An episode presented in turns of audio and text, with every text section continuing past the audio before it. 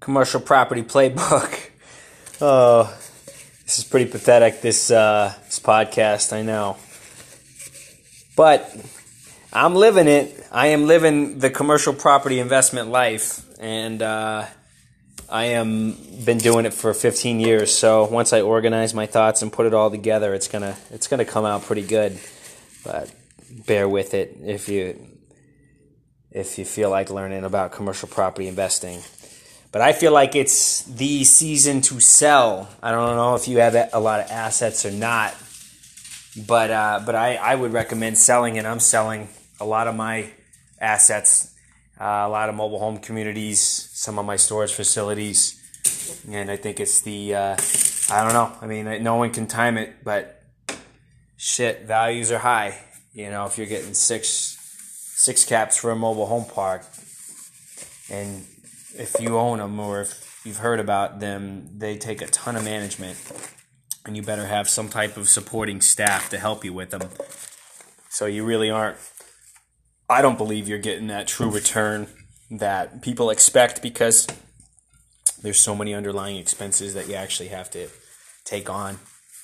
And I really like self storage facilities. I I think the storage business is still alive and well. And I I've been targeting markets that are tertiary. They're smaller markets outside of major cities. They're normally within an hour outside of uh, anywhere that Southwest flies into, any major airport.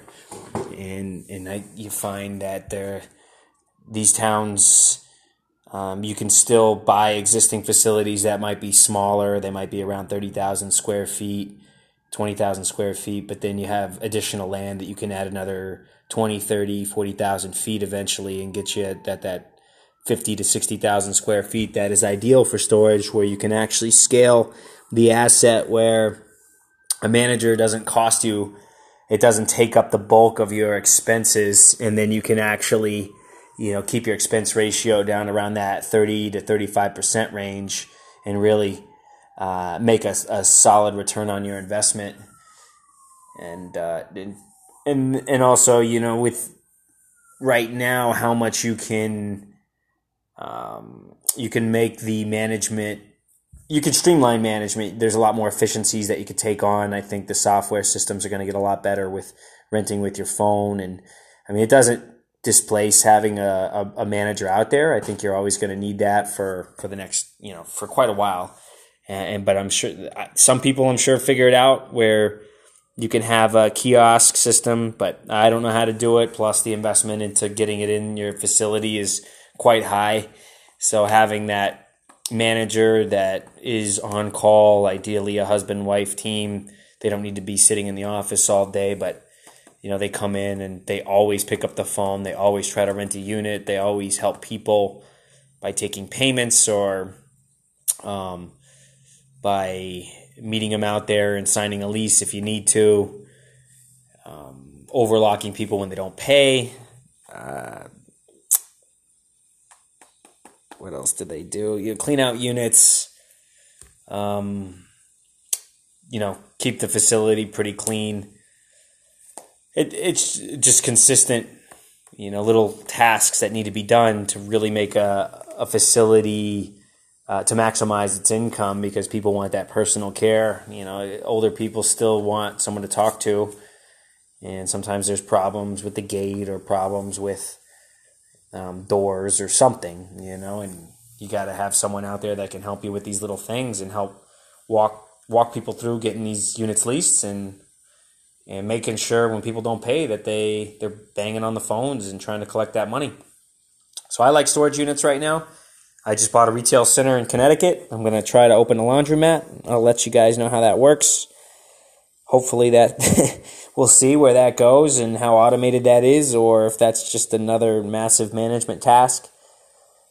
And we'll get into that in one of these episodes where these different assets that we buy, if it's office, industrial, multifamily with apartments or parks, storage, or retail, you know, or these other businesses like gas stations or laundromats, you know, what what are these, you know, with the returns that you can make with some of the harder to manage assets is it does it really pencil out? Does it balance out where you're not ramping up and hiring a ton of extra employees in order to maintain that stream of income, or is there a way to maximize you know your efficiencies and have good management, but yet still have a thriving business that gets you uh, you know, above average return because it's competitive out there going out after typical retail centers or industrial parks or office parks. I mean, the, the yields are just so low, right? Cap compression. They're with interest rates so low, people are buying properties that that have such a low return on investment, five and six percent cap rates, and you know, I the beginning investor or the mid-sized investor can't compete with that because we're not controlling 10, 20, 50, 100 million in capital. We we have, you know, a couple million bucks either ourselves or with our investors and we we need to continue to increase the velocity of that money by putting it in a project that we add a ton of value to and then either refinance it out and get our money back and keep the asset and still cash flow or sell the asset get that big chunk of money and put it back into the next value add asset. That's the name of the game. So we'll talk about it more. Short and sweet. Get out there, hit the phones, talk to your brokers, talk to owners, read good good materials. I love the Commercial Academy with Scott Shiel. I love um, what else is out there that's a good resource. Um, the Contrarian Playbook by some guy is pretty good. Uh, Mavericks of Real Estate about all the Titans of real estate's really good. Um, the Peebles Playbook on Audible that's that's a great a great audio book. Peebles Playbook, and uh, I'm gonna write my own book called the Property Playbook, the Commercial Property Playbook. I've got to get that done. But it will be it will be a manual that will give you the plays to to find deals, manage deals, um, create creative financing or structure that creative financing with deals, give you resources for lending, private money lending, um, and then how to deal with you know cap X projects, capital improvement projects, how to you know what are what are the basics you need to know in terms of uh, re- replacing a roof costs replacing asphalt cost repaving something cost just sealing it up and striping it cost. All these little things that we need a reference guide to and i think it'll be well well needed in in our investment circle for small to mid-sized commercial investors that graduate from single family investors and we'll, we'll um, I'm excited to get it out there. I'll keep this going.